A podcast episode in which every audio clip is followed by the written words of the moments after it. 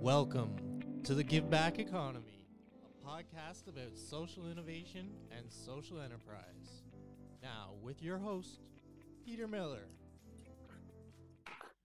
Welcome, and in the uh, greater Toronto area, we got a lot of snow last night. And today I'd like to welcome Karla Richards of the Mennonite Central Committee for Ontario. And what I didn't know until a few minutes ago is that it's worldwide, the organization. So let's start, Karla, with where did you go to school? I'm a graduate of Conestoga College and their business um, program. And yeah, it's many, many years ago. okay. So after that, or during while you were going to college, where did you go to work? uh, early in my career, I started off um, in the high tech sector, trying to figure out where I fit in. And I did a, a year and a half with a very small group of people called Communitech, which of course we all know has become a massive influencer in the high tech area. Um, I worked for two other startup firms and um, yeah, that's what was my introduction to business. During that time, uh, the company that I was with was acquired, and there was a number of layoffs as they restructured. And uh, after a couple rounds of layoffs, I was one of those people, and that um, that experience had me with a lot of energy and a lot of time, and I ended up volunteering for the charity I work for today, which is MCC. Wow.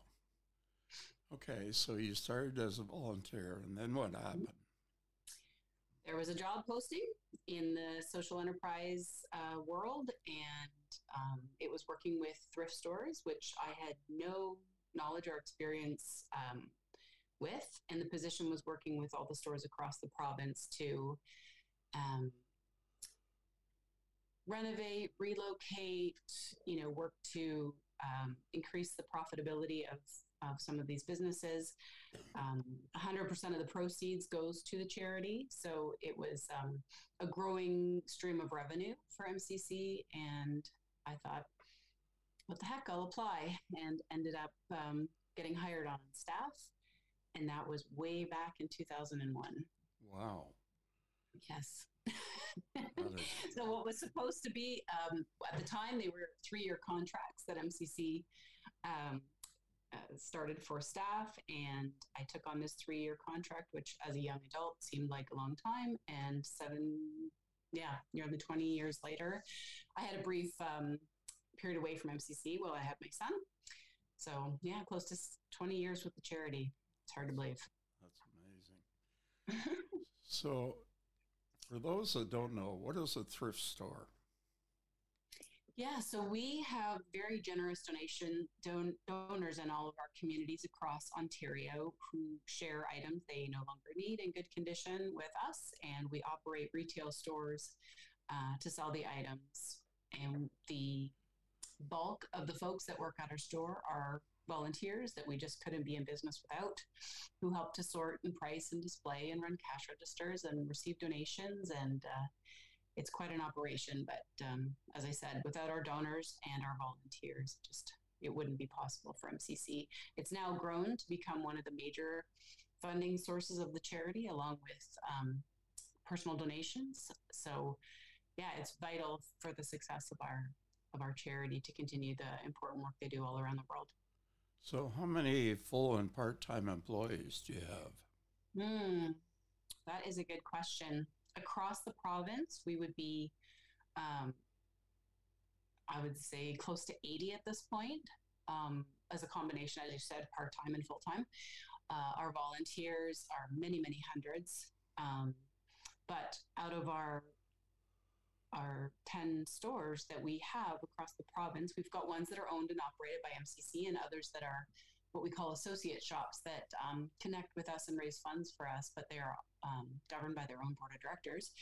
And together, we've been raising over $10 million in this last fiscal year. It's just incredible. Wow, that is amazing. Mm-hmm. So, having said that, what about partnerships? How important are partnerships? are vital to our success. I mean, we can't do everything. We can't be every everything to everyone. Um, so we have partnered with so many people and so many organizations um, in such a variety of different ways. So whether it's we get a surplus of donations that we simply couldn't possibly sell. Um, that we would partner with shelters and other organizations that need items that we can share uh, what we have. Um, we've partnered with various organizations, both government funded and publicly funded, for volunteers in special programs. So, whether it be John Howard Society for folks that are requiring court ordered community service, we have a number of connections with um, organizations that support folks with, with, a variety of abilities, and they need a place to come to work and uh, connect into the community. We work with our public school systems, having high school students do co op programs, or um, we have a part of the curriculum for grade fives to come and understand how they impact the, the global world, how they can, and um, how consumerism and the things that they take in every day impact the bigger picture. And just yeah so public school high schools um, college and universities we've got university students that come together and do service projects with us. Um, it's really really vast to the different partners that we that we support and uh, provide items to we provide gift cards for for charities that are working with folks that need things so whether they're newcomers or unsheltered folks needing clothing or supplies. Um, yeah, we've got a, I can't even count the number of partnerships that we would have developed in Ontario. So, in the uh, Toronto area, how many stores do you have? From Rimini to Stouffville, we have 10. Okay. And is there mm-hmm. one in Markham? Yes. Markham, Stouffville. okay. Mm-hmm. We're very happy. Our care and share shop there is uh, is very successful, and I encourage any of the listeners who are in the Stouffville area to go drop by and see us. okay, so what do your staff do? Well, our staff have very very full jobs. Um, in addition to basically running an operation that um, manages stuff, if we can call it that broadly. Um, you know, the intake of donations, the processing of goods, as I mentioned, the sorting and pricing and all those kinds of things. All of our stores um, have, you know, volunteers over the 100 mark for sure, depending on the size of the operation.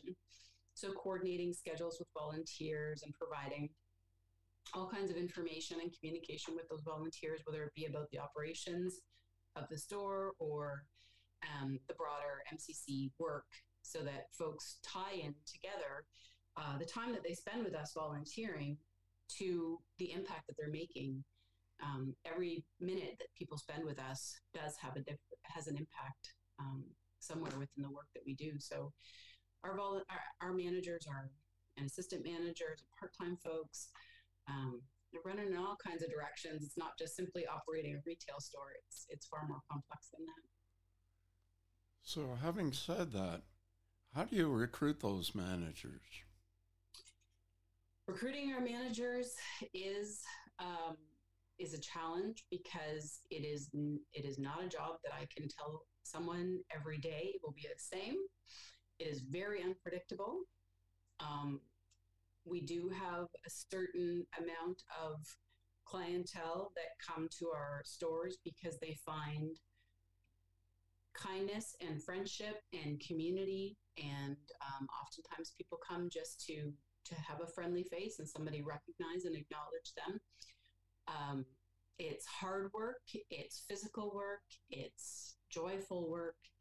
Um, but very few people come to us knowing how complicated um, the world of thrift can be and what's all in, involved with the job. So, yeah, it's challenging. So, Karla, you don't pick up. People have to bring it to the store. Is that correct? That's correct. Some of our locations will do furniture pickups, but very few. Um, yes, by and large, donors bring items to the stores. Right. Okay. So, how do you recognize your volunteers?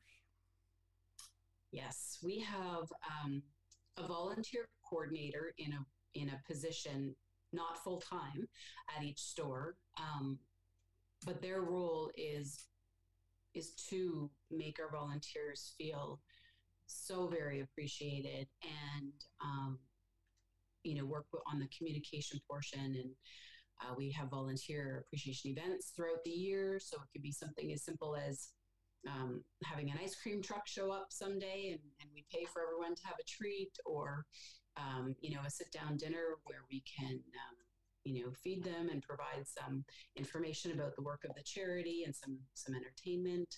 Um, we've had potlucks just to have folks come together and spend time together um, try and do little things throughout the year as often as possible um, often it, it, always amazes me how our volunteers um, we try to thank them and then their response is don't thank me. Use the money that you use to thank me to help someone else. And it's always uh, it's always a challenge with that balance but uh, yeah the biggest thing for me is always um, our staff on the ground just making the personal connection every time they come in and thanking them every time they leave to ensure that they know that the time they spend with us is, is really valued to us so Karla not a specific number, but across Canada, do you have an idea how many stores there are?